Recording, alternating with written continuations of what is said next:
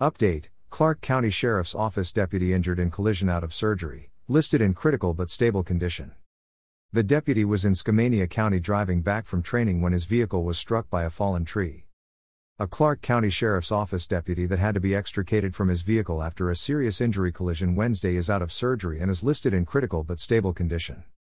On Wednesday, February 22, at approximately 10:16 a.m., a Clark County Sheriff's Office deputy was involved in a single vehicle, serious injury collision on Washougal River Road near Salmon Falls Road in Skamania County.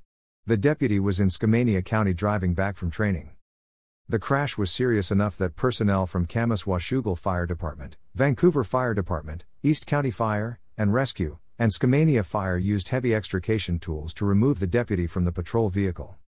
The deputy was transported to a local trauma center. On Wednesday afternoon, the CCSO issued an update on its original report. Our deputy is now out of surgery and being transferred to a hospital in Portland, the report stated. He had significant injuries, especially to his lower extremities. He is listed in critical but stable condition. The update also included more information about the crash. Here is what we know as far as the crash is concerned, the report stated. It appears that the upper portion of a large tree broke off, possibly because of the heavy snowfall, and fell onto his patrol vehicle as he was traveling on Washougal River Road. The portion of the tree that fell was significant in size. It appears to have struck the vehicle where the windshield meets the hood. The vehicle then came to rest just off the roadway against another tree. Several other law enforcement officers were traveling with him when the incident occurred. They were able to quickly provide first aid.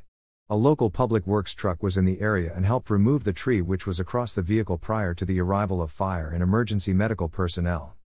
Thank you to the personnel from the multiple fire and police agencies who responded to assist. Read each statement from the Clark County Sheriff's Office. Information provided by Clark County Sheriff's Office.